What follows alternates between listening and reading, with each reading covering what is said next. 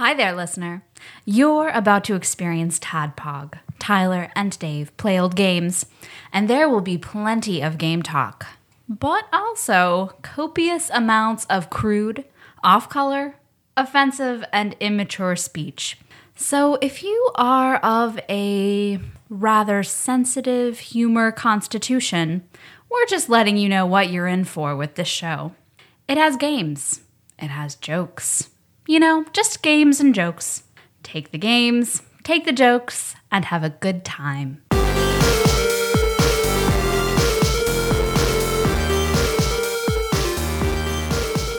Hello, Internet, and welcome to yet another one. Fucking another one. What is this, 323, 324? What? What's our episode count? Oh, this is 333. 333. Triple three. So we're doing something special. We're halfway to the mark of the beast. That's right. The half beast. We're at the mark of the half beast. We're on it. This is our half beast episode. This is our equivalent to our little Nikki. So we're halfway to the devil. So this is another Tadpog podcast show where two old guys play old games. That was a good start. That was a strong start. Any start with Little Nikki's a good start. Yeah. I got show notes started. First show note, Little Nikki trailer. In any reference to when Adam Sandler's career started to decline in my eyes. Really? That is like, I feel like that's the movie. That's right? The transition movie. What about, because Big Daddy I thought was okay. Yeah, I was okay with Big Daddy. It was kind of different, right? Yeah. And then where does Mr. Deeds fall in there? Mr. Deeds is after Little Nikki, right? Yeah, I never even saw that one. Mr. Deeds is another one that I also thought was okay, but it might have been because I got hand jobs while I watched that movie. That's your Pavlovian response. Right. I can't watch that movie without just feeling a little tingle. I'm Dave, your Bespectacled host, and that was my intro story. You're welcome. There we go. Because I don't have anything prepared. Because, let's see. So it's Original Flavor Wednesday. So we're playing down through Digital Trends Top 25 Sega Genesis games. Today we are on number 20, Jurassic Park, The Lost World. Yep. That's it. I'm just going to burp a little bit. This is all professional-like. Yeah. Well, sure. You did it quietly. It's fine. Mm-hmm. I'm sure only just a dramatic pause. Yeah. Truncate silence might even take it out. This game likes dramatic pauses, Dave. Something has. I can't remember what it is. Survived! I remembered.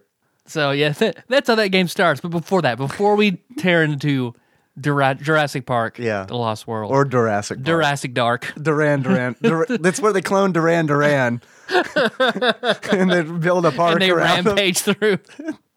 Hungry like the wolf too, Electric Boogaloo. I la rock lar. I'm your beard host Tyler, and I guess a few things. One, in reference to last week, when we listened to the Drunk Taryn Gets Cheated at Friends quadrilogy of calls, she ended it saying, "Had a sick dream about one of you, not going to tell you what it is." So after we recorded, I sent her a text saying we listened to all her calls, asked her who the sick dream was about. Right. Did not reply to me. I wake up the next morning to 4 text messages saying, "Oh Lord, oh God, maybe you should just go ahead and not do calls altogether so my drunk ass can't call in." Did she not realize that she had said that? Did she not remember that she had said that? I don't think she remembered, because then I asked her again, "Oh, well, that's okay. Who was it about?" Did not hear from her again until about 9:00 last night, and she's watching Gilmore Girls. She had to text me gushing about Gilmore Girls. And you asked her again, of course. So then I asked her again, "Who was this dream about?" Yeah. And she was like, "I am not going to tell you." She's like, "I feel bad about it." I was like, "Drunk Taryn, subconsciously, you wanted us to know." And she's like, "Well, Drunk Taryn's an attention whore. She should shut her mouth." So you didn't find out? No, she would not tell me. I think it's interesting because she texted me. And I feel like now after you said that, I feel like maybe she was trying to goad me into asking. Maybe it's it's probably you then. Well, it probably is. Because she's going to tell me, I'm not going to tell you because I'm not going to hurt your feelings.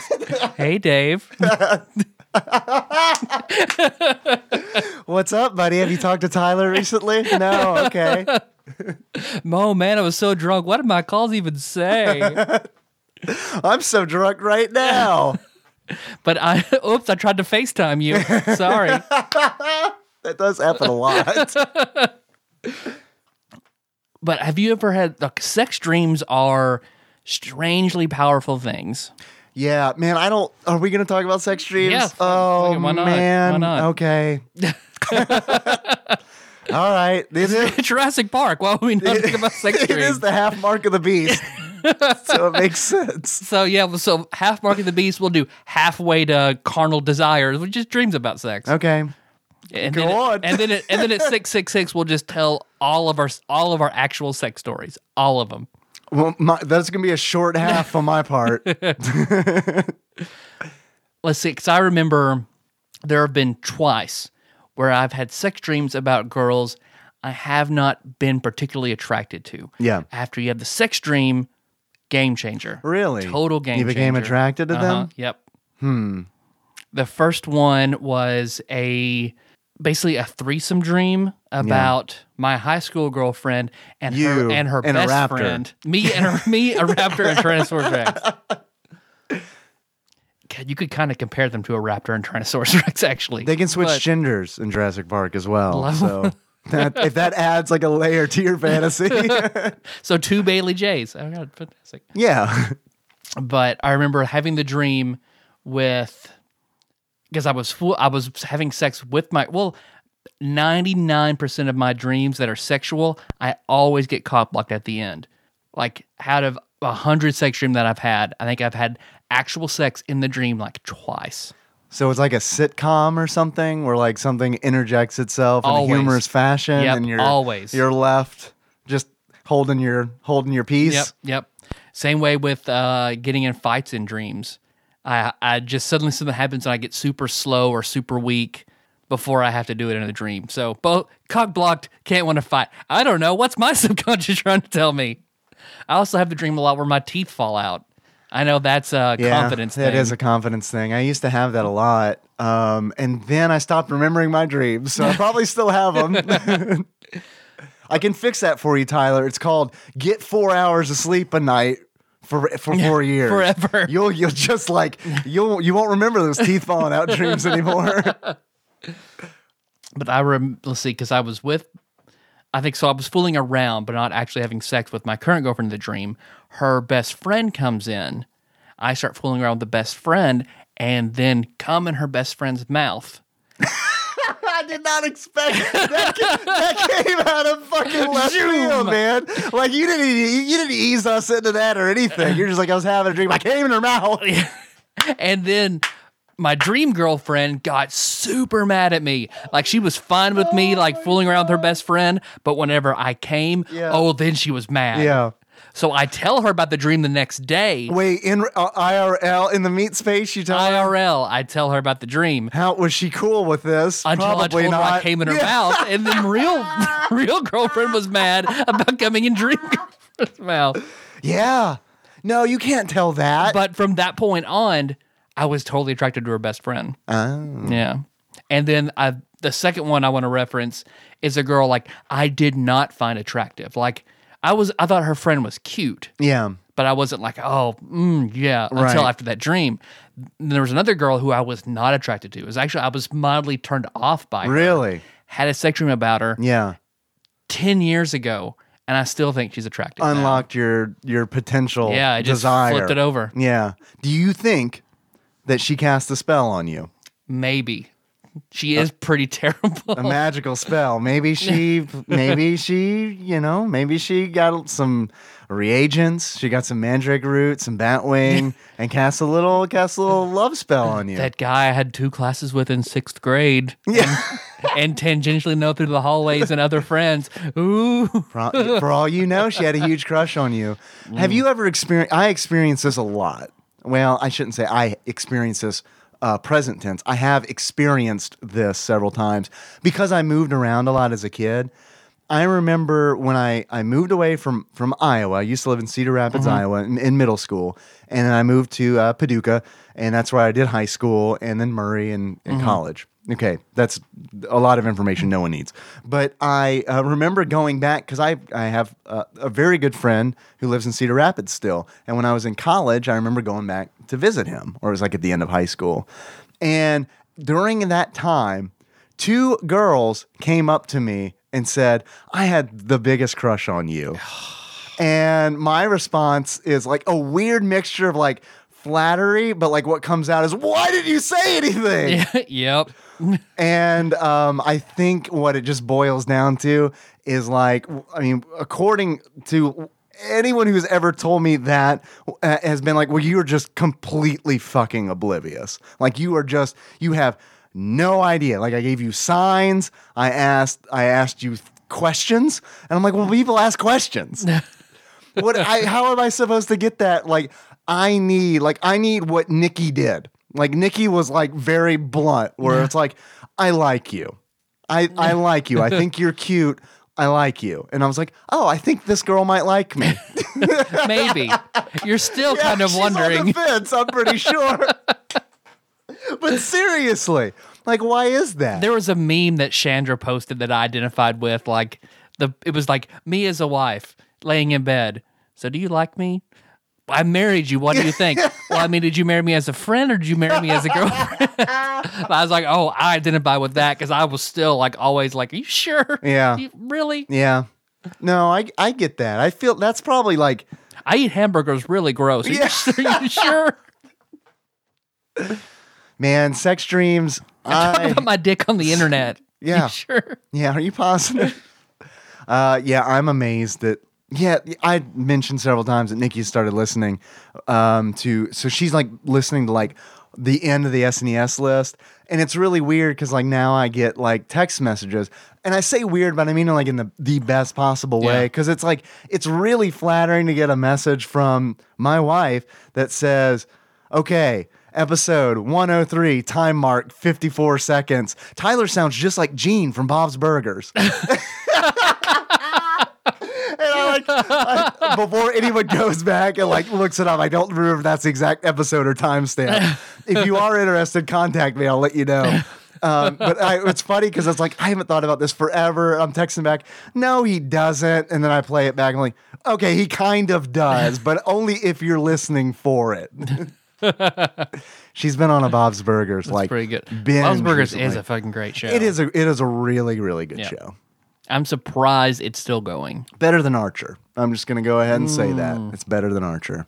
I think they fill two very different comedy voids for me. They do. And the only reason I compare them is H. John Benjamin. That is the only reason I'd even put them in the same arena together. The Archer episode that begins as a Bob's Burgers episode is so good because it's Bob's Burgers done in the Archer animation style.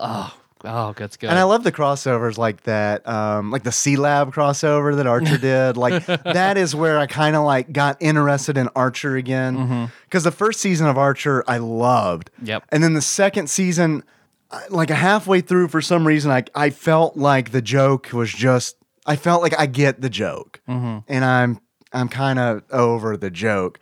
But then they like keep reeling me back in with like different things. And that C-Lab one was very much one of those where it's like, oh yeah, man, I used to watch the shit out of C-Lab. They've changed the formula now because they're not like a spy company or whatever. Oh really? I haven't seen. They mix it up because it was basically Archer Vice for a while where like they become drug dealers. Oh no, I haven't seen any of that. No. All right, I need to check that stuff out.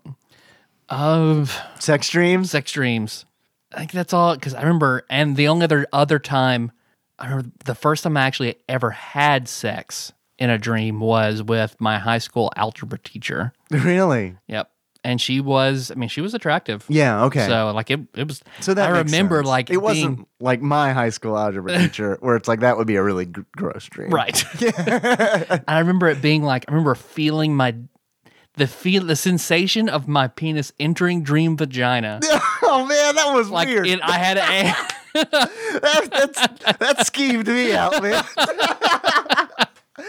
If it's Steve Jew, I'd imagine how Jacob feels right now. Oh, Jacob, let us know. But I remember, like, I had a physical, actual reaction to it. Yeah. But, like, I know because my brain could process how it feels in real life. Right. So it translated as to, like, the same feeling as, like, my dick falling asleep. I like stick with dick. I like it when you say dick instead of penis. So my dick. Your gooter. Oh. But it was also the same way whenever I died in one of my dreams. You died in one of your dreams? Because I was dressed as Bartman and I had to stop a tornado from destroying Paducah. I love that you're dressed as Bartman. Yep. You're not Bartman. You're just dressed as Bartman. And like I jumped into the tornado and it was like my whole body, the feeling of my whole body falling asleep. Yeah. I've always woken up right before I've died in a dream. I have had that dream before where I'm flying and then I stop flying all of a sudden. Have you ever had that? That one sucks. Falling from like really, really tall heights. Yeah. And feeling like in the dream, like my stomach rise up to my throat. Yeah. I remember the first time I had a dream like that as a kid and waking up on the floor. And like that made me scared to sleep for a while because like that was very much like, when your penis entered the dream vagina, as you eloquently put it earlier. Yep. Where it's one of those moments where it's like, oh God, like things I dream about like actually have a physical component to them. Because it's like I had a dream about falling and then I fell the fuck out of bed. What if I had been sleeping on a skyscraper? I'd be dead. Yeah. I love getting online and finding dream interpretation translators, basically finding elements in your dream you remember and what they mean. How they figure this out, I don't know. But I'll buy it. It's fine. I don't know how much of it is bullshit, but I also like doing that. But I also like, as I do it, I'm thinking to myself, don't read too much into this because this is probably something that someone with an education and an art degree like I have wrote. Yeah. Sex dreams, so here's what's weird. You know how people always say that everyone you see in your dream is someone that you've seen before? Yeah, you can't make up a new face in a dream. Is that true? Like, I mean, what is there science behind that? I believe that because I remember dreaming about my internet girlfriend, Tiffy, Tiger Tiffy. Yeah. Wow. And I dreamed about... But I didn't exactly know. I had like one picture of her, but I hadn't like really sunk in what she looked like. Okay. So when I dreamed about her, it basically filled in someone's face. A surrogate. Right. And I didn't know this person until once I saw that face in my dream the next day. I saw her in the halls at school. I didn't know her, but I had seen her before. Like a subconscious thing where it's like you didn't know the person, but you had noticed them, and your mind just kind of like filed it away in a weird little file. Yeah. Yep. Maybe. And after that dream, I was attracted to that girl. Yeah. Well, that makes sense because now you notice her. Yep. Yeah. Usually when I have sex dreams, they are not people that I know. And I assume that, yes, maybe they're people I've seen, but I don't know them. And like, you know, like we just talked about, maybe my brain categorized them. And they just pull them out or my brain's like, oh, let's see. He's horny. Let's just, what do we got? Flip. Oh, here we go. This is a girl. I guess he saw at a mall when he was 18. Here, let's use this. So it's typically, and I'll wake up and I'll be like, wow, who was that? That was a very weird experience. I would like to say it's a great experience, but my wife listens now. So I'm going to like skate that line. So yeah, that's usually my experience. There was one time where I have to like obscure some details to protect some people. I had a sex dream about somebody. Oh no, God, no. I didn't have a sex dream about somebody. I had a normal ass dream. I had a sex dream about one of the guest hosts. Yeah, I'm not going to tell you who it is. I had a normal dream about somebody. And I saw them. I had a normal dream about a woman. And when I saw her, I said, I had a dream about you. And her immediate response, without skipping a fucking beat, was, oh, really? I'm much better in real life. I mean, it was just like I was stuck. Like if I were a D&D character, I failed my save, I dropped my weapons, and I was stunned for 1d3 rounds because it was just like one of those where it's like, what the fuck just happened to me? What did you do? Are we in Frasier? Yeah. Good Lord, Niles. Oh, shit. Do we feel sufficiently introed? I think so. That was good. Yep. That was good. Wow. Oh, I wonder how much trouble that's going to get me in. We'll see. Yeah. So Jurassic Park, The Lost World. It's actually The Lost World. The Lost World, Jurassic Park. Mm. And I bring that up because I think that is a very interesting syntax choice. Yep. Because, if you leave with Jurassic Park, you know immediately what you're getting. You start with The Lost World. And I don't think Jurassic Park. Sir Arthur Conan Doyle, what do we get into here? We don't know. Mm-hmm. But do you hear that, Dave? I hear the sound of several undeterminable dinosaurs having sex with one another and while they're switching genders. Dream vaginas. What do you think that sounds like, Tyler? I was also thinking it sounded a lot like Brian Posehn when he gets angry in an act. So I think that's very apt. That was a good impression. I love Brian Posehn, by the way. I do hear that, which of course ushers in a segment that we like to call Dave Reads from Wikipedia. Okay, guys. The Lost World, Jurassic Park, Sega game. That is the entry in Wikipedia. A very, very short Wikipedia entry. Here we go. The Lost World, Jurassic Park is an action-adventure video game developed by Appaloosa Interactive and published by Sega for the Sega Genesis. It was released on September 16th, 1997. The Lost World, Jurassic Park is based on the film of the same name, which in turn is based on the novel by Michael Crichton. And then... Did he only write the one original Jurassic Park and then Hollywood just spun off from there? So he wrote Jurassic Park and then he wrote The Lost World. Oh, okay. Now, I haven't done any research on this. This is just kind of off the top of my head. So I do not know if this is accurate or not. But here's how I understand it. He wrote Jurassic Park. They made a movie adaptation of Jurassic Park. It was a huge deal. A huge deal. And then they said, you got to write another book. You have to write another book because we got to make a fucking movie. In the end, spoilers, if you don't want to know the end of Jurassic Park, the book, which was written a long time ago, yeah. If you don't want to know the end of, if you plan on still reading that one someday, skip ahead a couple minutes because I'm going to spoil the end of that book. They fucking nuke the island at the end of Jurassic Park. That is why there's a bullshit second island. That's why there's a sister island where they actually bred the dinosaurs on and then transported them to the theme park island. It's because he didn't intend to write a fucking sequel to the book. It was just like, here's my story, and this is how it should end. And I applaud that because that's a great ending. Also, spoilers, if you haven't read the book and you just happen to just skip ahead to this point, skip ahead. John Hammond dies in the book, which is... It has to happen because, like, that is thematically that has to happen. So he doesn't die in the movie. So then he's like set up for like. So now I think he's in The Lost World. I haven't seen The Lost World in a long time. Is the second movie? Is The Lost World? The Lost World is the second movie. Okay, because I've seen the first one and I've seen the third one where Grant gets the raptor polka flute and becomes the raptor Pied Piper. Okay, I have not seen the third one, so we are a perfect team. Okay. Here's my takeaway from the second movie.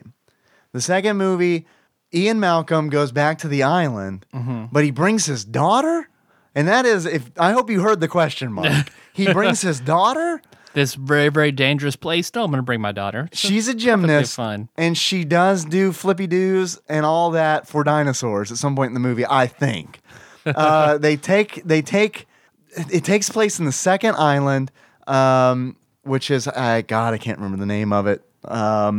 but it's Site B. So I saw it in the game. So it's like Solin, Solar. They do say it in the game, but I can't remember because it's bullshit. Yeah, that is totally like bullshit. My brain, like I can actively feel my brain like rejecting it. Who nuked the island? I don't remember who nuked the island. Okay. It's been a long time since I read that book. So I don't know who had acquired a nuclear warhead to set off on the island. I think it was like a government thing. Yeah. I don't think it was like anybody who like flipped a button as they're flying. I can make dinosaurs. Of course, I have a nuke. and it might have been. And when I say nuke the island, fail safe, right? And when I say nuke the island, I mean it might not have been like an actual nuclear bomb. Yeah. It might have just been explosives that were set up or something. A fail safe, exactly. Yeah. And it is. Please let me just jump ahead of any corrections that I'm going to get. It has been since middle school that I read that book. Mm-hmm. I did read that book like 4 fucking times, and that is my. I will never throw that book away. That I have a tattered paperback copy of Jurassic Park that I read it again, got to the end, read it again, got to the end, all while I listened to whale songs on my headset on my Walkman. So that's how I spent a summer in Pennsylvania because it was awful. Oh, the Lost World. The Lost World. Enough therapy for a moment. The Lost World. All right, cut to the chase. I don't understand why this game is ranked above other, what I would say are really good games, Moonwalker aside. Yeah. Okay, here's my thing. Mm-hmm. I think, and I'm gonna launch off of what you just said. This game is on the list, but the original Jurassic Park Genesis game, where you can play as Alan Grant or the Raptor, that is not on the list.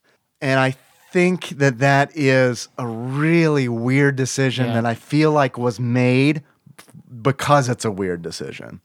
Which almost makes me... I didn't know if an editor just really liked it, so they shoehorned it in, like a personal favorite. It could be. It could be. Here's the reason that Digital Trends says that it's on this list. And I think that it is a good reason. However, I still think it's really... It's bizarre to me that Jurassic Park is not on this list. Yeah. And maybe that's because I'd heard of Jurassic Park. Yes. I remember the game. I remember play as the Raptor. Right. Like I've never freaking heard of this game. Oh my God. I had never heard of this game either. But the reason they give for having this game on the list is that this was a 1997 Genesis game that pushes the hardware to its absolute limits. And that is true. That doesn't make it one of the best games ever on the system. I agree. It makes it an interesting game, I think, but I don't think it makes it one of the best games on the system. Yeah. If this were the top 25 interesting games for the Genesis, then I'm kind of on board, but I don't think, granted, we're not through the list yet. Alan Granted. Granted, you're welcome. Alan Granted, we're not through the list yet. However, I don't think that this game is as strong as it gets. No, and there's so many Jurassic Park games. There are. Holy shit, there are so many Jurassic Park games. I didn't know there were that many for the Super Nintendo. Yeah, because there's Jurassic Park, and that is a top-down shooter that I think is very, very similar to this game that we're talking about today, The Lost World, for the Genesis. And it's weird because they kind of do a flip-flop. Because the SNES Jurassic Park game was top-down shooter, the Genesis game was a platformer, and then The Lost World comes out for Genesis, and it is a top-down shooter, and I don't think it was The Lost World for SNES, but SNES got I think it was like Rampage Edition. Yep. It was Jurassic Park 2 or something like that. Edition, yeah. And that is like, correct me if I'm wrong, I think that is a Contra-style run-and-gunner. Because there's one like... Yeah, another a shadow corporation has like invaded the island to try and take it over. So they hire like that's Alan the one Grant I'm talking runs about. In. Yeah, and it is Contra style. Like you have to kill all the enemy soldiers and shit like that. I really liked that game as a kid. I owned it on the SNES, which actually makes me embarrassed that I can't remember if it is Jurassic Park 2. I think that was the title of it. I liked that game a lot. I think it is because there wasn't an actual Jurassic Park sequel. Like. They spun this game off and just saying it's Jurassic Park 2. which I respect because honestly, any game with dinosaurs, like at a certain age, like that was fine. Bring it on. I would read any kind of media that had dinosaurs in it. Any movie that had dinosaurs in it, I would watch. Any game that had dinosaurs, bring it on. I'll try it. I'll try it at least. I loved that game because I didn't have Jurassic Park for the Genesis, which was the game that I wanted. I wanted that game. I wanted that platformer where I could play as the raptor. I needed it. I needed that game, and I didn't have a Genesis, so I was bound to only playing that game when I would go over to a friend's house who owned it. Yeah. And let me tell you, playing the Raptors, glorious. The controls in that game are not great. Yeah. They're not great, and I remember that, and that might be why this game isn't on the list.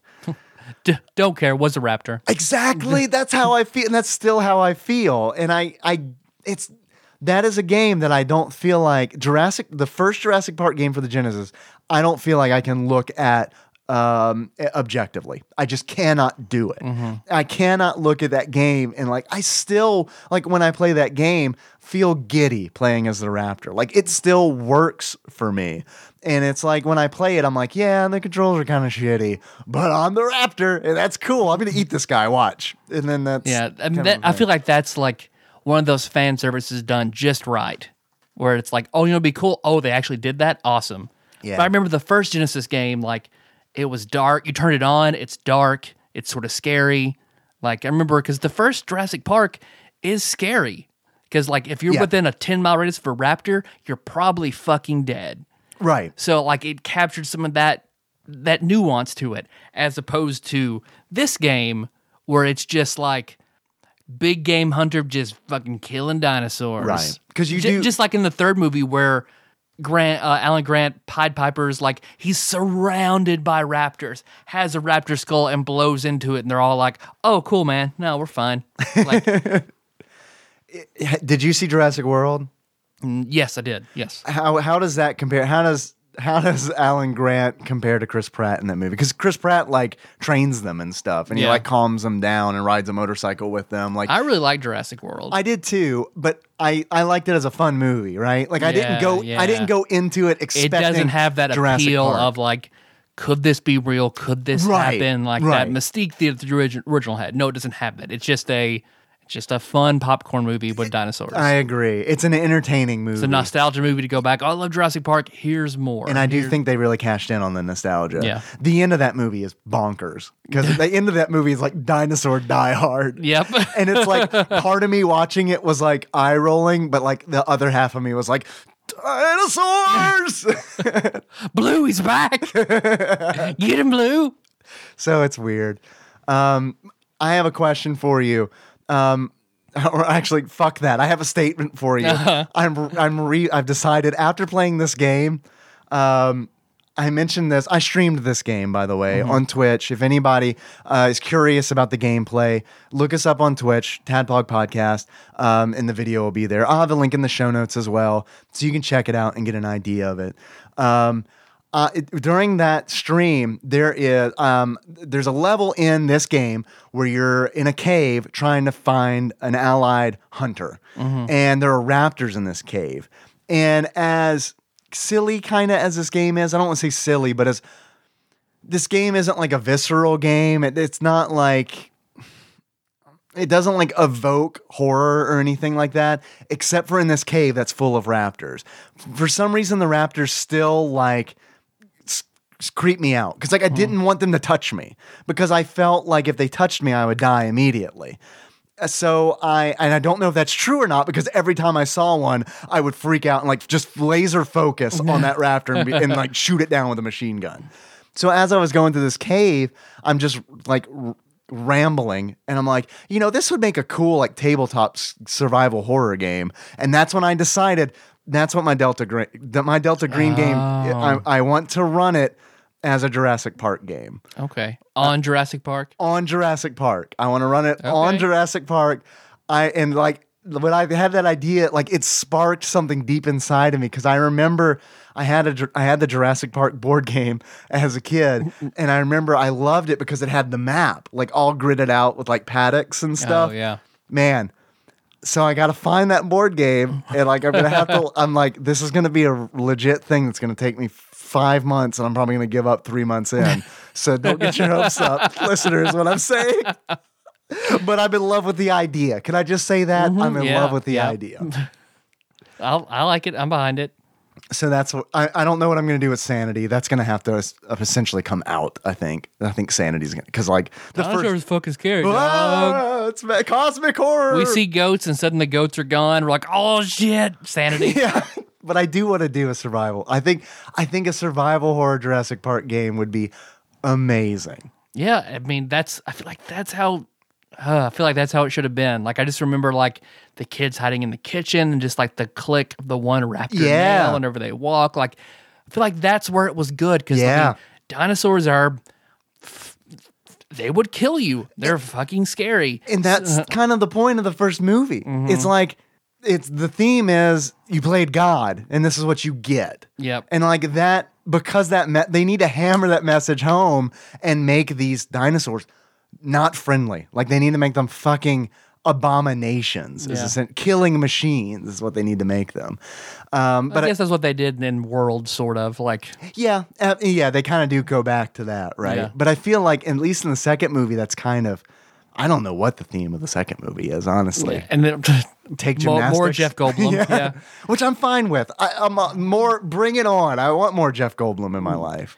But this game, because you start off and it's top-down view, right? And you're just rolling something. You're a big game hunter who. Do you even get a name? I guess because I remember just reading about it. You're rolling something, okay? And he did something for the island in exchange for being able to hunt a T-Rex. Oh God! Okay, that's dumb. So you're him, and you're just bagging and tagging dinosaurs. You're doing missions. Yeah, it's 4 levels that are big and maze-like. Right. You have different vehicles that you get in and go around, and you can either kill dinosaurs or trank them. Right. I don't know why you would trank them. If you trank 6 of them, you get like a crate with health and power-ups. So that's how you get like power-ups. Yeah. I never put that together. I always used the trank when I was like trying to conserve ammo. Yeah. I got to tell you, this game has its faults, but I did enjoy this game. Yeah. I don't think it's a great game, but I did enjoy this game. I think it was interesting that the game was open. It's a little sandboxy because you have a mission, a mobile mission base. You have a mobile base. Yeah. God, that took me forever to get there. Mm-hmm. You have a mobile base. And you have like a side of operations that can somewhat move around. It's got wheels on it. What is it? You have a mobile base of operations. And from this base, you set up, and then you can go to different parts of the map. And like depending on what part of the map you do, it'll trigger a mission. So like for instance, if you go south from the beginning, of the mobile base, you trigger a mission where you have to capture stegosauruses. Mm-hmm. That's amazing. I love that, and I love that you don't have to go that way. You don't have to go south. You could go to the north and then do the cave mission where you rescue a hunter from the raptors in the cave. Mm-hmm. So I love that aspect of it, and I love that the missions aren't all shoot the dinosaur. OMG, shoot the dinosaur. Yeah. The missions are like, you got to lure this stegosaurus. I need 6 Tyrannosaurus teeth. Please go out and fetch me.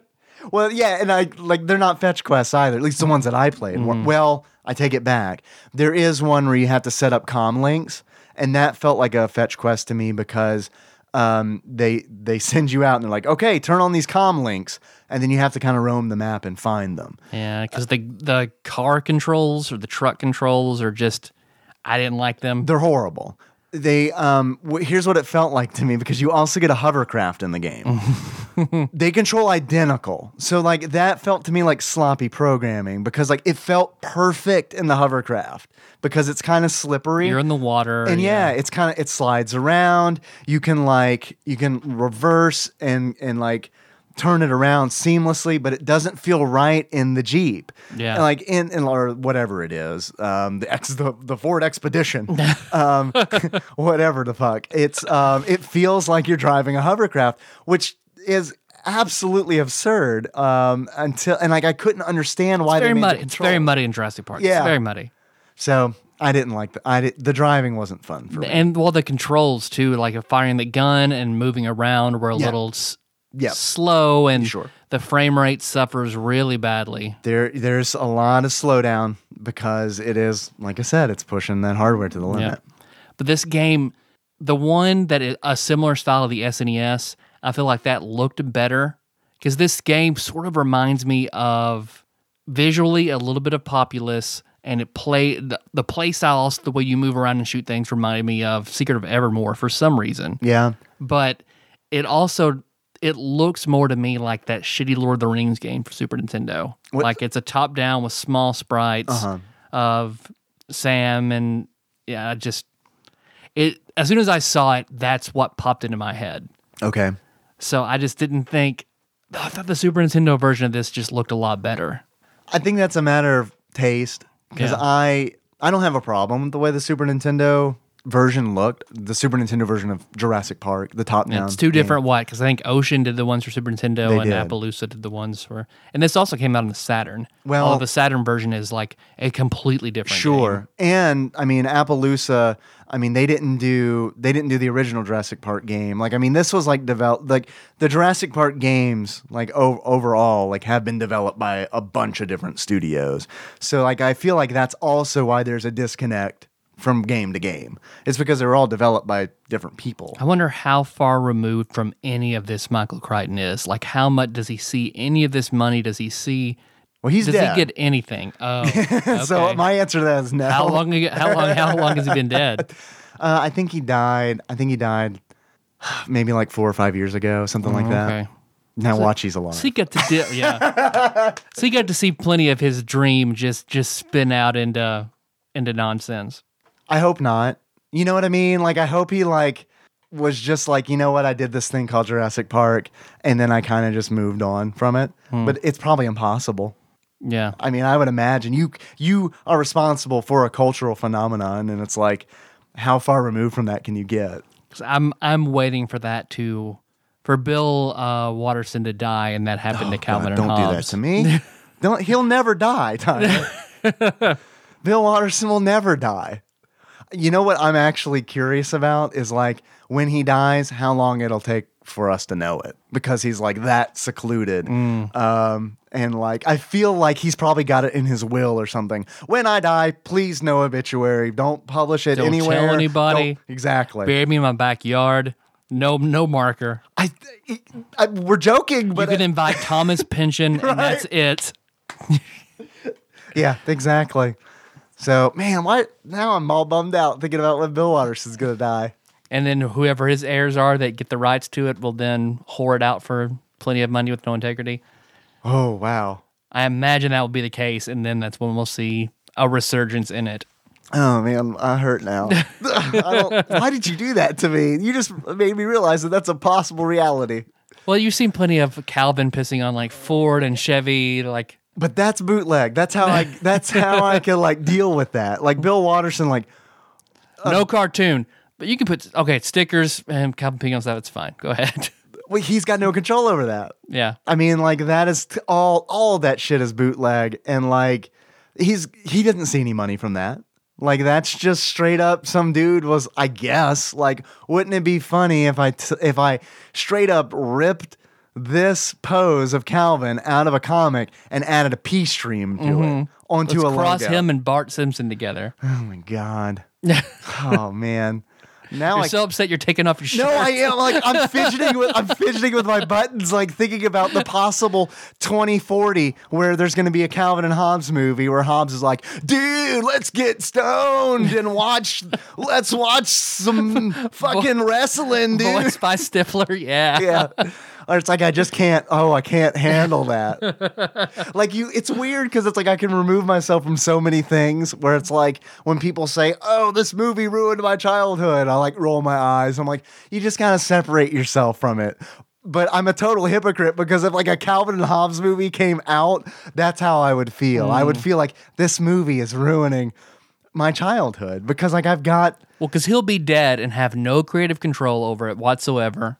So even that'll be the advantage of him allowing it to happen, and just that he would have some say in the process. That'd be a stipulation. Once he's dead and somebody sells off, because you know it could be 50 years from now, and the minute somebody tries to sell those rights, they're going to get snatched up. It's going to happen.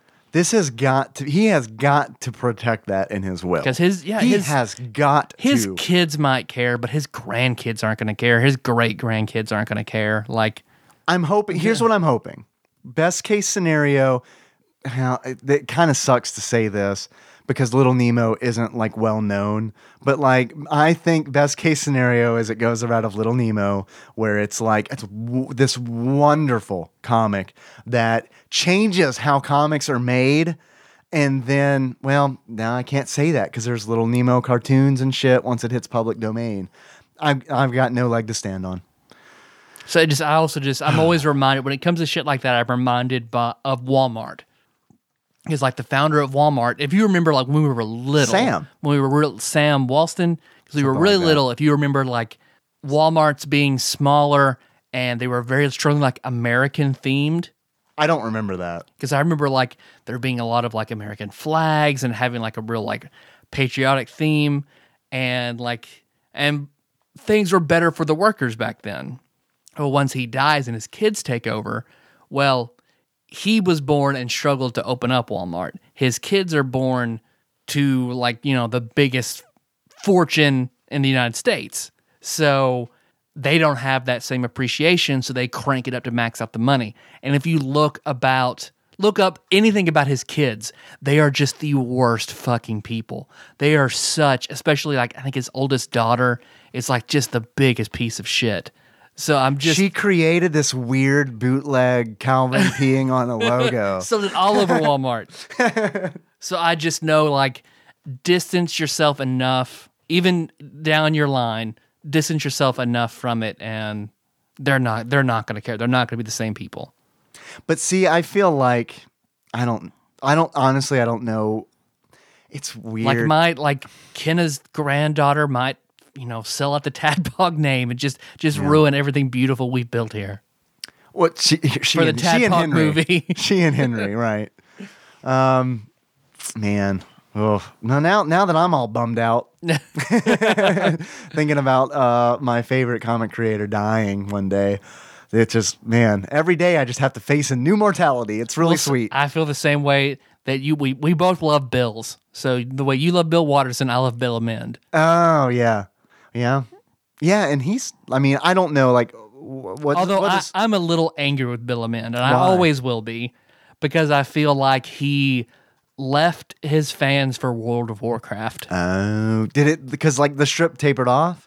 Yeah, like the later strips are like it's Jason making a lot of fucking World of Warcraft references. This is Foxtrot, by the way. I don't think we've mentioned that yet. And like, as that becomes more prevalent, then he talks about loving and playing World of Warcraft. Right, and I remember those strips. And then you start seeing, then he takes, they're only Sundays. Right. Okay, and then he eventually but he still goes to comics and draws Jason as a night elf, so to me it's like, oh, you just really, you're like, oh, no, I'm going to play this. No, I got enough money. I'm good. Just sell the books. I'm just going to play this. I can't blame him. I would do that.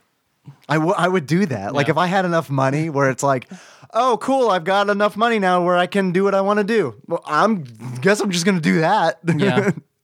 I mean, it does suck, you know, when you think about like for how much I just fucking loved it. Right. Every time a book came out, I was there. You'd pee on it. My mom would pee all over it, mark it as mine, could put it back together with masking it. That's how much I love those books. I put them together with tape. I've seen them. I know. So they're gone now. I know. I don't know whoever has them. That saddens me. Because like you brought up, what'd you do with them? Sold them at a yard sale. Yeah. Man, that bums me. Somebody bought my pee-stained Foxtrot book. I mean, every Christmas for years, like that's always what I got. I hope it was a mad scientist who was like, "Oh, I'm gonna clone this boy one day. You're gonna live forever, Tyler. I'm gonna collect all these yellow stained pages and make my real boy." It's probably not just me; it'll be all of us because we've all peed on those books. Right? A version of all of us are being sodomized right now in a mad scientist's mansion. We know only one word, Foxtrot, because we haven't been taught anything by this man. We know two things, Foxtrot and sodomy. I mean, that's not far cry from who I am now. Right. So it's half mark of the beast, baby. Mark of the half beast, either way. So Jurassic Park. Woo! That was a tangent. That was a tangent, yeah. The Lost World. I liked it. I feel like after we complete this list, this could be like bottom tier for us if we think it can be on there at all. Could be. Yeah, I could be. I can agree with that statement. And I mean, it's not, I mean, it's. Because Moonwalker wasn't a great game, but it was just very different. Moonwalker was unique. So I just wonder if they're going, if that's going to be a strong theme. Uniqueness? Yeah. Yeah, it could be. Not necessarily greatness, just uniqueness. I think that kind of fits our show. So, I mean, I think that's like a plus. You know what I mean? I wouldn't say that we're the best podcast, but I would use unique as a descriptor. Okay, fair. It's my favorite podcast. I'll throw that out there. Do you have any achievements? Well, I want to talk about... Okay. I do have some things that I want to talk... that I do think are 100% we have to bring up. Okay. The boss sequences in this game. The boss sequences in this game break from the top down. Every single one of them breaks from the top down, and it goes into an almost weird 3D rendered boss scene. These are amazing. They really are amazing. And I didn't even make it that far. I just drove around, just like killing shit, getting killed. All right, well, I can't drive on. Okay, this. I got frustrated with this game very quickly. And I can see that. And I thought about you. The moment I got the Ford Expedition, I was like, I wonder how Tyler feels about this game. Because there are games that I see, like Borderlands being the only exception. Because, you hate driving in games. I hate it. I fucking hate it. Which reminds me, I wanted to bring this up. I really want to talk about Motor Racer 2 on the show one day. Okay, that's fine. I will buy this game for you. You will hate it. Okay, but I would like to talk about that on the show. I think I'm open to game sodomy. It's fine. Game sodomy, right? And your clone is open to a whole lot more. But the boss scenes in this game, they are an amazing thing to behold, because when I saw the first one, it was like, well, this is completely different than what I've played. This is completely different than anything I played on the Genesis, because it is like, okay, so the first one, and this is in the stream, if you want to check it out. The first one is you, Roland, who you taught me the name of the dude. You're Roland. You're on a motorcycle. You are... Return of the Jedi style, maneuvering between trees while you chase a raptor that's being chased by poachers on motorcycles. It is like, when I was playing it, I was like, is this where they got the idea for that scene in Jurassic World where like Chris Pratt is very indoor-like riding his motorcycle through a forest with raptors? Maybe it is. Because that's essentially what you're doing, and you're like, so your bike also has like a rocket launcher. Well, it's a tranq rocket that you like. It explodes in Sleepy. Yeah, the tranq rocket. That you're firing at the raptor and these poachers. So the setup is absolutely ridiculous. I'm not going to argue that. I'm not going to defend the setup, but the way that it looks is amazing for a Genesis game. This is no joke. It is amazing. And there is, I only got through the first stage, right? And the stages are huge, like you mentioned earlier. I only got through the first stage, but like after that, I was like, what do the other like ends of the stages look like? They look even more amazing. Like there's a scene where you are in a sidecar of a sport utility vehicle, and a Tyrannosaurus is coming at you. It's third person, and it's coming at you. And you are firing at it as you're like, must go faster, essentially. As much you play chicken with a T-Rex, it's fine. Yeah. And it, besides the fact that the Tyrannosaurus is clearly a repurposed Velociraptor. It like does not look like a T-Rex. It just looks like a giant Velociraptor that they just strap T-Rex arms on. Beside that, it like it It is amazing that it's on a Genesis. I couldn't believe it. I couldn't believe that this was a Genesis game. So I feel like that is a very, very, very strong point for this game. And that, I think, is really what they mean by it pushed the game. Like, they pushed the hardware to the limits on this game. Yeah. They absolutely did. Like, what they managed to do is ridiculous. It is ridiculous. And it, like, that is a feat in itself. I guess why that would be why the overworld is toned down. Could be, right? Because, like, you can't... maybe they were just like, well, we've got 4 sequences. Is that enough for a game? The game's gonna last 20 minutes. Is everybody okay with that? Yeah. Probably everyone was like, fuck, no. We need, like, some big things between it. So, I don't know. Yeah, that's fair. I could see, like, what memory and things are left. Right. Like, okay, yeah, I can get that. And I think that is probably a good extrapolation on that situation. Hmm.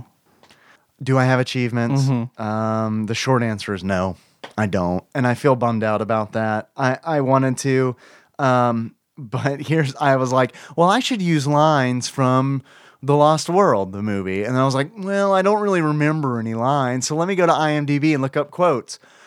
Even like reading them, I'm like, don't remember that. Don't remember that. This quote's about a sandwich. It's like you compare it to like Jurassic Park, where it's like, and when you gotta go, you gotta go, and hold on to your butts, and like all these fucking great lines. I'm like, well, I'll just use those as achievements. And I'm like, no, I had to save that for like a Jurassic Park game where you can play as a raptor. Because we eventually have to do that. We have to play that game. We have to. Like, If the listeners don't demand it, I demand it. Like 12-year-old me fucking demands that we do that. I'm all for it. But and it's probably we need a filler when we get to like Earthworm Jim and stuff like that we've already played for the Super Nintendo. So absolutely, I think that's a wonderful suggestion. So the short answer is no. I'm sorry, I don't have achievements for this. And I'll take the slings and arrows for slacking. I've got one. Give a clever girl the shocker. Okay. And you get that by electrocuting a raptor. Okay. That is, okay, wait. I might be able to come up with one on the fly. I love it. I'm totally going to steal half of yours. Is that cool? Yep. But I have to come up with a name. Help me. Can we workshop this? Mm-hmm, mm-hmm. All right, here's the achievement. Because I laughed my ass off when this happened when I was playing the game. Switching between guns in the game is a little cumbersome because you have to like keep... I realize. Yeah, you have to keep hitting the button in order to rotate through your inventory. And I was getting shot at by some poachers and like I was in between weapons. So I just happened to have the electric prod and he was... I just decided, I was like, fine, this guy's shooting at me. And I Counter-Strike style, like knife style, just ran at the dude and shocked him and he fell over immediately. And it was, for some reason, was just hilarious to me because it was just like this, it was such a like dramatic scream. Cause like when these guys die, they're like, Rah! And it's like they're like Dr. Monroe. Is that it? The Isle of Dr. Moreau, thank you, not Monroe. The Isle of James Monroe. James, right, exactly. You remember when he would like take all the U.S. citizens and just like make them into animals and then turn them into pigs. All right, well, now that I've solidified in the minds of all our listeners that I am indeed an idiot who does not remember the book, the freshman high school book, The Isle of Dr. Moreau. They like, it's so like fucking dramatic when you just like poke them with this prod. So I need a name for that. But the achievement is to humiliate. Don't tase me, bro. Oh. There you go. You just knocked that out of the fucking park, dude. You knocked it out of the Jurassic Park, I go so far as to say. Hi-oh. There you go. There, I like following up having no achievements with a shitty joke, and also not knowing the name of a very, very famous work of fiction. It's fine. It's fine. That's all I had. Just the one. You got the one. We're good. Do you know, Tyler, that Isla Nublar is actually the setting of the Isle? That is the Isle of Dr. Moreau. I hope so. It is. No, it is. Oh, is it? No, really? It's not. No, but no. It's also where Man Bat was made. So Man Bat. Yeah. We did not talk about this game enough at all. Sorry. I hope you enjoyed the show. I mean, there's not a lot to it, to be perfectly honest. I hate that excuse. Top-down shooter. Yeah. Cycle through weapons. It's clunky. Yeah. It has a lot of dinosaurs in it. I like that. It has a lot of different dinosaurs in it. And it has nice boss battle scenes. The missions are unique. There are only four. I think, four that unlocks a fifth one maybe, or the three unlocks a fourth one? Yes. And then the one that it unlocks is the boss stage. For that, or it's the boss level for that stage. Okay. I do think, like, it's ridiculous how, like, by locked off, like, on the first stage, the boss level is quote unquote locked off by a very simple road barricade.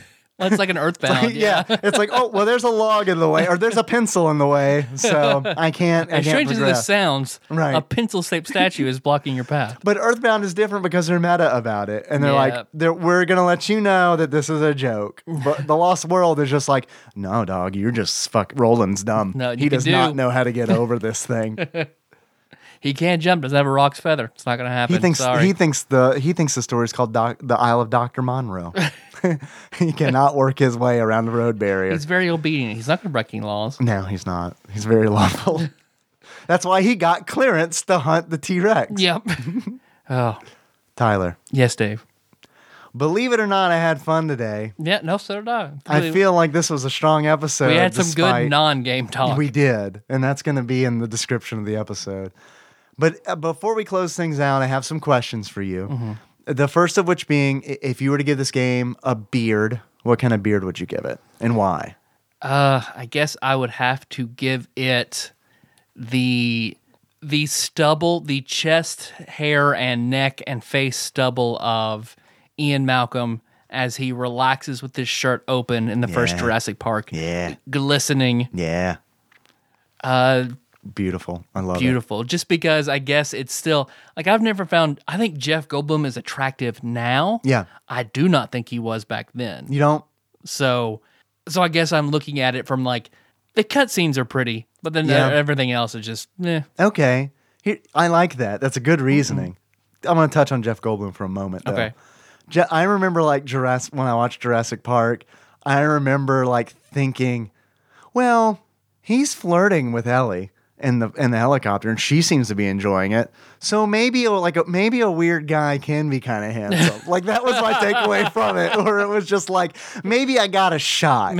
If this guy can, like, awkwardly talk to, like, Jeff Goldblum is, like, awkward. Like, he's got this, like, awkward charisma, which like he's like. That is a science for him, where it's like he has just, like, concocted this charisma that it's just, like, melded with this weirdness, and I think it's wonderful. I love Jeff Goldblum. I guess he's adorkable, the current phrase for, like, Zoe Deschanel and people like that who are nerdy, but it's attractive. But he's OG adorkable. That's true. Yeah, he's like, he was adorkable before. Our girls were easy, dog. Tyler. Yes, Dave. I'm just trying to get us on tangents. You realize that. It's fine. It's fine. If you were to give this game a pair of glasses, what kind of glasses would you give it? I guess I would have to give it the glasses that, I think it's Alan Grant, that whenever Laura Dern's character gets his attention when he sees the Brachiosaurus, and he, like, he subtly lowers his glasses. Yeah, because he's wearing shades, right? Yep. Yeah. So I have to give him his shocked at seeing a dinosaur shade. All right. Because you're shocked to see this game? Because like, on the list, like, oh, Jurassic, The Lost World, what? Like, lower my glasses. Yeah. What? Okay. All right. I love it. I love all these things. Tyler. Yes, Dave. I have another question for you. Okay. I want to know how much you might pay for this game on Amazon. If you were to buy it right now used, how much do you think you would pay for it? It was so late to the game. Yeah, that's true. Like, in 97, like, that's toward the end. Do you know what the last game for the Genesis was? Nope. I'll give you a hint. It's the same as the last game for the SNES. I don't remember. Frogger. Shit. Oh. Damn. Because I want to say Kirby's Dream. No, they didn't come out that on the Genesis. That would be great, though, wouldn't it? A bootleg Kirby game for the Genesis. Corby! It's spelled with a Q, Corby. There's like, they just changed like two notes. I don't want to highball it. I'm going to say $19. $19. That's a respectable guess. Tyler, actual retail value of The Lost World, Jurassic Park, used on Amazon at the time of this recording is $11.99. Wow. Okay. That's a steal. Yeah. Sorta. I think it's worth it. Yeah. I do think it's worth it. If you can't, if you're a collector and you need the cart and you cannot find this game, like if it's not part of a Steam package or something, which it probably is not because it wasn't a Sega developed game.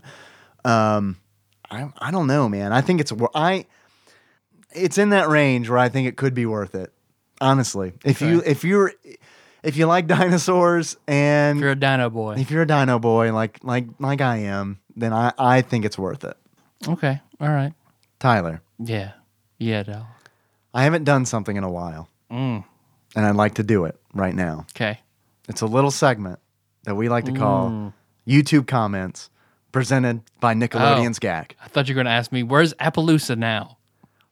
I'll get to that, too. My friend. I have one quote that I pulled off of YouTube. I skimmed through. I usually do because I like this segment. But a lot of times people aren't saying things that I find are worth mentioning on the show. But this one, I thought only because it was in all caps and I read it in a very confused tone in my head, I included it. Where are the goddamn dinosaurs shooting people? What the fuck? So there we go.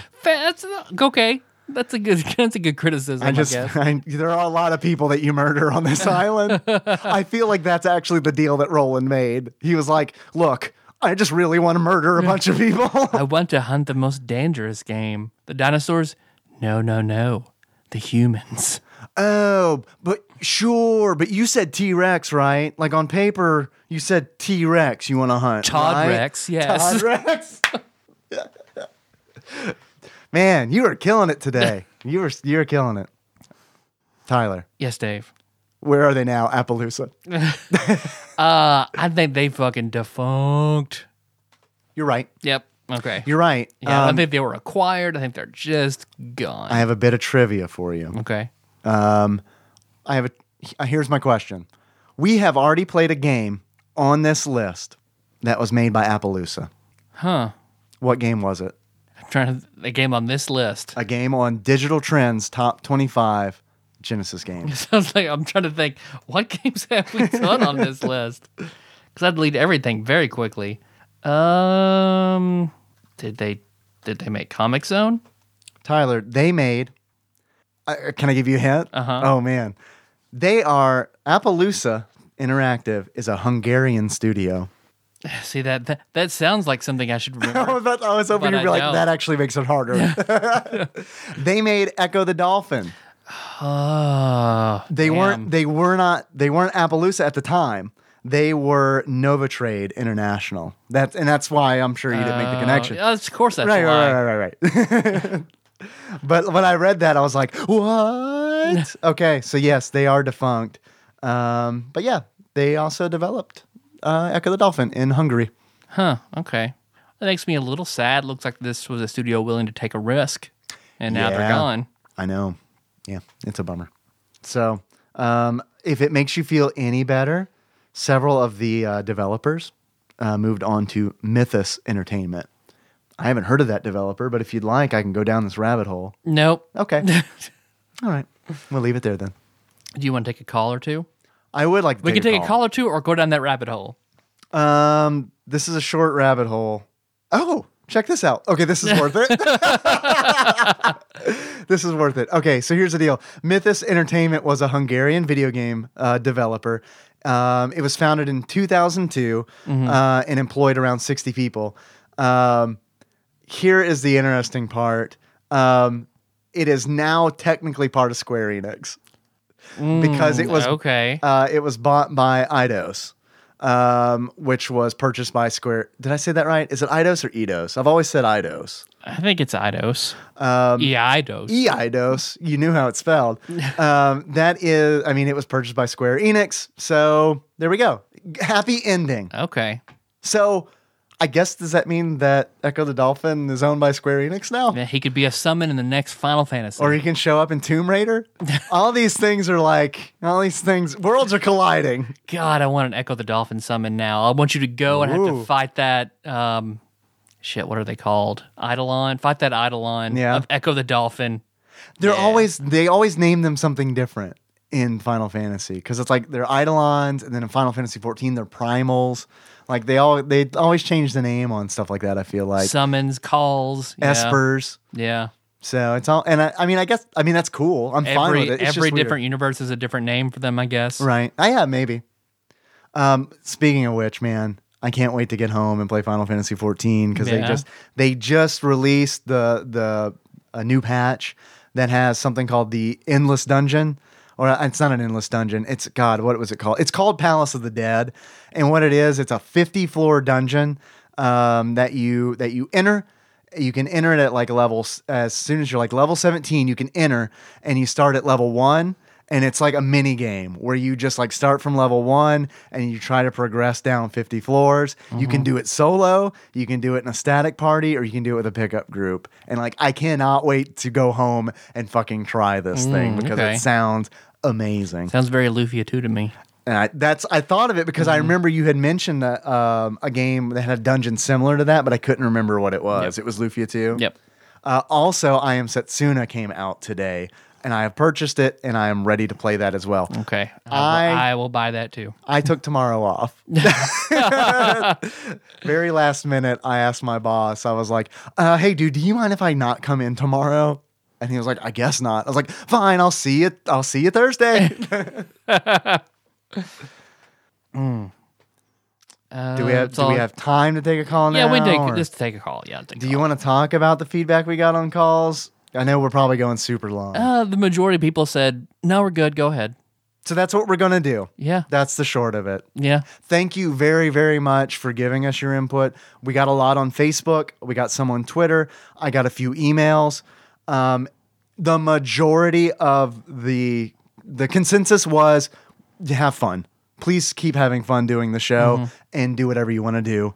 We're fine with the way that things are. Yeah. So we're just going to do we're just going to keep on keeping on. Yep. I like it. I do too. All right, here we go. Here is a call from 757. I believe this is our beloved Adam. What's up, Tadpog? It's your beloved Adam. It's April 26th, and it is 11:47 in the morning. I am driving home from helping my mom move some stuff around in their house. They're trying to move, and it's a little weird. I wanted to get some opinions from you guys. I'm 31 years old. I'll turn 32 in July. Youngin'. And we moved to the house that my parents are in when I was 2 years old. Maybe 3 years old. So I've had that house in my life for nearly 30 years, and it's just home. Like, it's just my parents' house. There's wood paneling in the living room. The bathrooms have these awful, like, pink toilets with like teal green countertops and awful floor, like tile. It's an ugly house. But if anyone came into my house and said that, you know, we would have words, because that's my freaking out. It's unfortunate looking. So lately my parents have been cleaning. It's somehow charismatic. It's the Jeff Goldblum of houses. It up, like, you know, fixing things and painting things and remodeling enough to make it look nice without having to spend more than they need to, without doing a lot of demo. And it almost doesn't even feel like, quote unquote, my house anymore. I don't live there anymore, but it's weird to think about them not living there, because that's always been our house. And years from now, I'll drive past it and it won't even be part of our family, or other people will live there. Other people will be taking dumps in those toilets and jerking off in their bedrooms and all that stuff. And I don't know. It's just kind of weird, but, like, I don't want to buy my parents' house. I don't want them to keep it. It's a 3-bedroom with an in-ground pool. My sister and I don't live there. So it's just, I mean, I get it. I totally get that they want to downsize, but that's just weird. So have you guys, I mean, do your parents still live in the house that you had as a child, or what was it like to move away from that? And I don't know. Just thought I'd be a little sentimental with some life questions and thoughts and things. 'Cause I love it. Now you have kids, and so one day Henry and Kenna, they move into a different place together. And, you know, just wanted to see what you guys thought about that, or maybe I'm the only person that finds it to be weird because I'm a grown man child that holds on to memories too tightly. I don't know. Either way, I never will forget to love you, and I never will forget to call you. And I'll give you guys a call back in a little bit because I'm finishing up a bunch of episodes. So you'll probably hear from me in the next 20 minutes or so. But love you guys. Bye. We love you too, Adam. Thank you, Adam. It's good to hear from you. I think this is an excellent question. Mm-hmm. I am an absolute blubbering sentimental when it comes to stuff like this. Mm-hmm.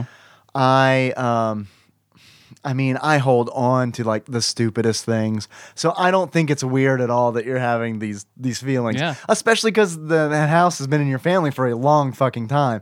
I have this feeling about a house that we lived in Paducah for 3 years. And it's because I have really good memories of living there. Yeah.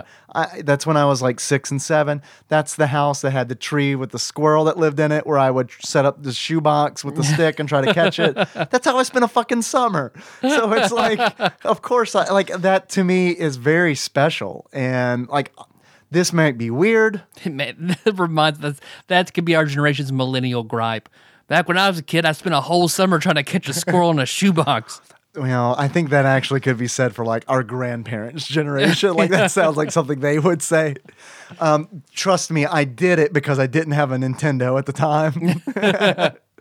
But this might be weird, but sometimes I drive by that house just to see it.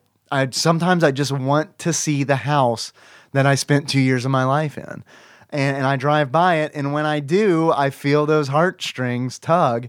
Like to the point where like when Nikki and I moved back to Paducah and we were looking for houses, that is the first street I drove down. Yeah. Because I was like, what if that house is for sale? Wouldn't that be amazing? Yeah. Because I want to buy that house. I get that. I think it's interesting. Have you shared where Tadpog Blanket Fort is? I don't know. I don't know if I have or not. But yeah, that's ironic that you'd ask that question though, Adam, because the house I currently own is the house my parents had when I was in the 3rd grade. So I have good memories here of this house, and it's weird. It was almost weird walking back into it and remembering everything because they changed very little. Really? Like the bathroom, because now I'm not in my old room. I'm in what was my parents' room. They used to do it here, you know. They used to do it in this room. Yeah. Yep. The sexual ghosts of your parents haunt this room, Tyler. My dead brothers and sisters, my dead potential brothers and sisters, fill this room. I've named all of them. I've written their name on the wall, but then I painted over it. My dad named his ejaculate, every one of them. The half bath in here is completely unchanged. It looks like it's something from the 80s. A lot of the kitchen looks the same. It has a very ugly bar and ugly cabinets. I like it, but... Maybe it's because, like, I don't know, that's nostalgic to me because it kind of reminds me of the house that I grew up in, the same house I'm talking about. Because, like, we had that same kind of shit. Yeah. Everything else is updated pretty nicely, especially the main bathroom. I think this is a nice house. But, yeah, I'm happy. I enjoy living here, and I do get heartbroken when I drive by my old house with the annex and all that because, like... Because I have to wonder, too, what are they using it for? Right. What's in there now? And that was a cool setup. The annex was a really cool setup. Your house was very nice, but the annex was like... That was the thing. That was a very cool spot. Yeah. Like the game, cool spot. I'd like to work... I'm working a little bit out in the garage behind... Because behind this, the biggest addition that happened to this house, because the people we sold it to... Back when I was in 4th grade, 5th grade, on average, we moved every 2 years. Uh-huh. The people who we sold the house to sold it back to me. So it's only had one owner since we had it. And he was a classic car collector. So he added on because there's a 2-car garage that used to be my dad's shop. He added on a 5-car garage to it. So there's just an enormous amount of space back there. And I'm working on taking the 2 garage part and trying to turn it back into something of an annex. Annex 3. But yeah, that will be a long work in progress. There's just a lot to do out there. There's a lot to do out there, and I wonder, I don't have everything just lined up perfectly for the last... for the original annex, because like I happened to stumble upon a lot of nice free carpet and things like that, and it was small enough that I could air condition it with just window units. Right, that out there is a lot bigger. It's twice, probably a slightly more than twice the size of the original annex, and I'm not gonna be able to carpet it for free, so that takes some out of it. And my dad did. He was off one week and went out and he replaced a bunch of the drywall and put a whole bunch of stuff like that out there. That's nice. It has running water as opposed to the old annex. Excellent. But so it has a bathroom out there? Nope, just running water. Gotcha. Okay. So I tell you what, you probably run across this stuff more often than I do. But if I happen to find like free carpet or a cheap air conditioner unit or something like that, I'll let you know. Yeah, let me know. It has windows, right? Because it has two windows. I mean, I could put my two window units in it now. I see. I just worry about it being super hot. Oh, it would be. So there's only two windows in it? Yep. Well, add more windows, dog. And the two large garage doors, but... Yeah. I don't know, because I'd have to, if I want to replace those, I don't want to make it not accessible. Even though, I have an attached two-car garage, a 7-car garage behind my house. Where do I park? Outside. Right. Why is that? Closer? I just habit, I guess. So, because Josh Nance made that observation last time he was over. Well, except for the garage that's attached to the house, I mean, everything else is too far away. Yeah. Honestly, I wouldn't want to walk. Parking back in that garage would kind of suck. It's far enough away that you don't want to do it, but it's not super far away. You brought up moving like every 2 years. Yeah, it within like a 10 to 20 mile radius. So it's all kind of in the same location. I could just take somebody around and show them 6 different houses within a few minutes that we've lived in. I'm so glad you said that, because we are in actuality. I feel like we've let me put it this way. We have had a real conversation about possibly doing for real Tadpog Prom. And I do think that if that happens, we need to rent a van and we need to do a Tadpog tour of Paducah and surrounding counties. Oh, yeah, that's fine. And get one of those intercom things that like we talk into. Get a double-decker tour bus and we'll drive it around. Oh, yeah, let's get one imported from London, please. So my question to you is, since you moved around a lot, but it was within like a 20-mile radius. Yep. Do you ever feel the itch to move? No, I hated it. Yeah. We did it so often. And moving sucks. Yeah. And of course I did it every year in college too. Every time my lease was up, I got a new apartment with somebody different. So I'm sick of, I don't like moving. I'm sick of it. So I've never had that. The only thing, I love this house. The only thing that I would up and move for is the dollar house. Oh, right, which you mentioned on the show before a long time ago. The dollar house has been... A house that your dad literally bought for $1. Yep. Chopped it up, moved it across town, put it back together the way he wanted it, and the people we sold it to added a ton of shit more onto it. Yeah. And does it look like the Technodrome now? Yeah. And then they abandoned it. So it is in foreclosure. Might get it for $1 again. Man. Because the $2 house, the double dollar house. Because they added on a whole nother building. It's a weird, that's a whole nother thing. We're running long, but I could talk about how weird, how wonderfully weird the dollar house is now and how badly I want it. But foreclosures are so weird. It'll be years before I actually have a chance to buy it. Oh, just because of the way foreclosures work? Yeah. The reason I ask if you get the itch to move is because I definitely do. I get restless, and by that I don't mean move to a different house. I mean just go somewhere different. I get that itch every 4 years. I'm I need to do something. I feel like I've been here too long. So it's a weird it's just this weird migratory urge, I guess, that I have to fight every 4 or 5 years.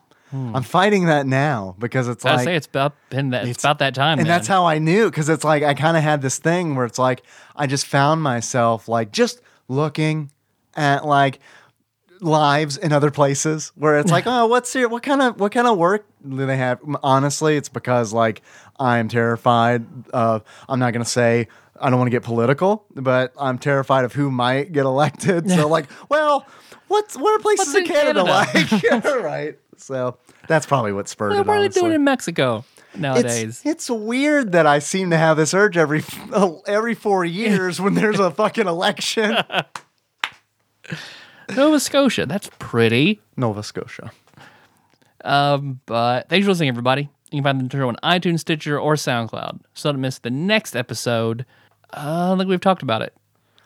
We haven't decided what we're going to do. Okay. It is, since it's going to be another Ship Monday, I would like to elect for something very easy. And I say that because I, for very selfish reason, I'm going to be playing the shit out of Final Fantasy XIV and I Am Setsuna. Like, I'm going to be mainlining these games. I'm planning on streaming all of I Am Setsuna if I can.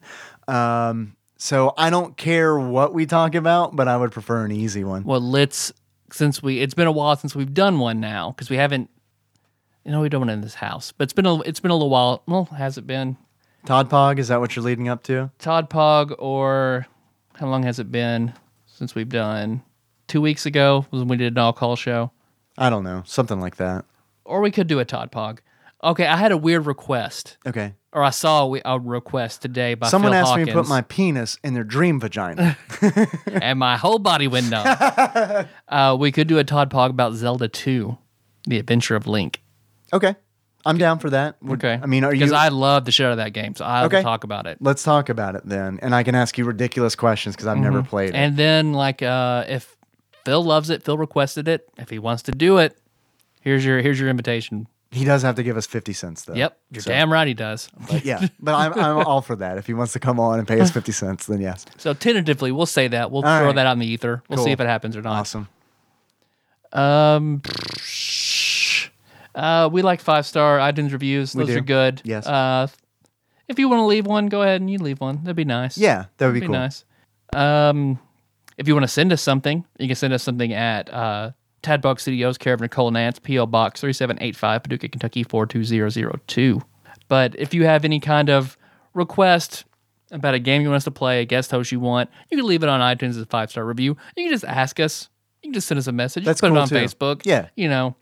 I feel like I'm pushing so hard for those iTunes reviews. That's just like you can just tell us. If you've already made a 5-star iTunes review, great. You can still send us a message. You can still suggest games. Something. Yeah. Here's the problem, though. I mean, it's not really a problem. Here's the caveat: please do not get upset if we forget. Because like we do forget. Yeah. And it's like it's never like. Someone gives a suggestion, and it's like, oh, well, that's shitty. It's never that. We add it to a master list. We did. And sometimes we do. It's super long, and we forget who made what request or how we could even fit it in. We get a lot of requests, which is great, but I just want to throw that out there.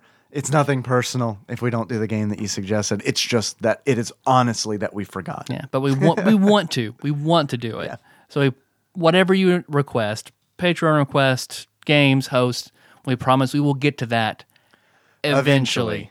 Don't worry, guys. Like Tyler said, we're going to be back. We're probably going to be talking about Zelda 2, Electric Boogaloo. Maybe not. Don't get mad at us if we don't.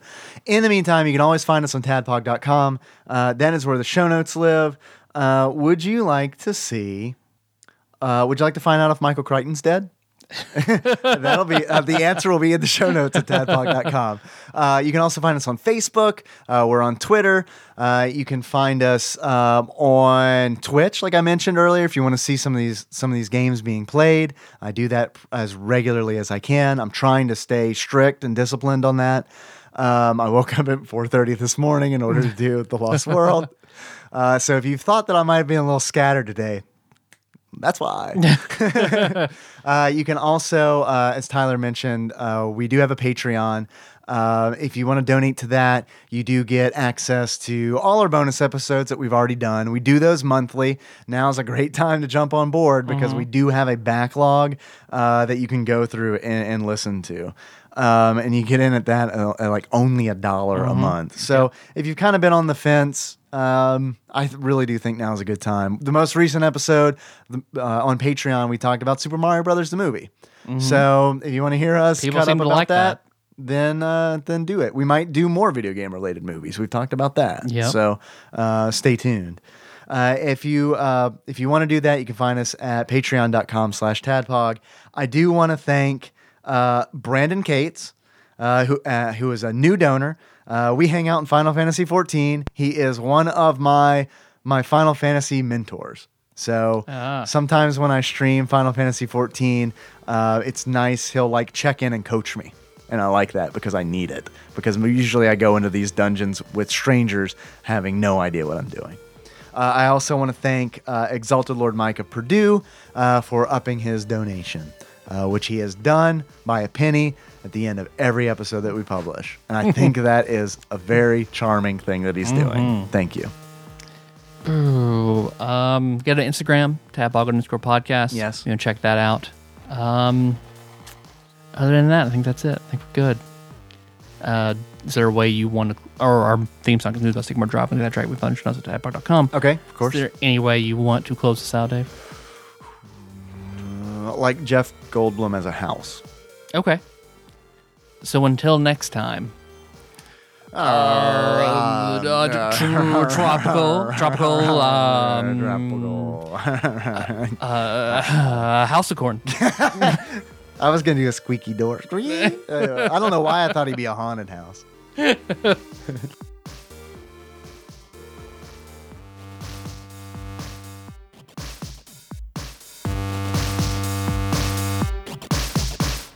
And we'd also like to include a special message. Yeah. A special shout out from Erin Rooney to her fiance. Should we give out last names? I mean, it's too late. Yeah. To Paul Anderson. We're going to throw that out there. Hope y'all don't mind. Hope you don't mind. You didn't tell us not to. Hey, guys, do me a favor. Go ahead and set your Facebook profiles to private right now. We won't say where you're getting married, but they're getting married. And Erin reached out to us wanting to surprise him with a message. Yes. So apparently he loves the show. Yeah. And I like to hear that. Yeah. So thank you for liking the show, first of all. So Paul, Erin wants to say thanks for everything you do. She can't wait to explore life together with you. That's a beautiful message. The sex is beautifully and wonderfully I forgot. I was going to say, I had a whole thing I was going to do, and now it just like, oh no, it flies away like a bird. It's beautiful, beautifully, adequate, wonderfully painful. It's wonderfully adequate and slightly painful. But just not a lot, just enough. Just enough. From the girth. Right. Just, I mean, average length, but you're right. Very girthy. Just to know it's that nice. you got, it's, yeah, it's not nice because, you know. Yeah, I mean, it's okay. It's not a nice size. It's okay. It's something like you can deal with for the rest of your life. It's better than a nice size. It's like, creates, it's weird because it like soothes an ache, but at the same time creates a different ache. Mm-hmm. So there you Gives go. You a bellyache afterward. Yeah. Right. Sure. Yeah. I hope you like that, Paul. No, she didn't say most of that.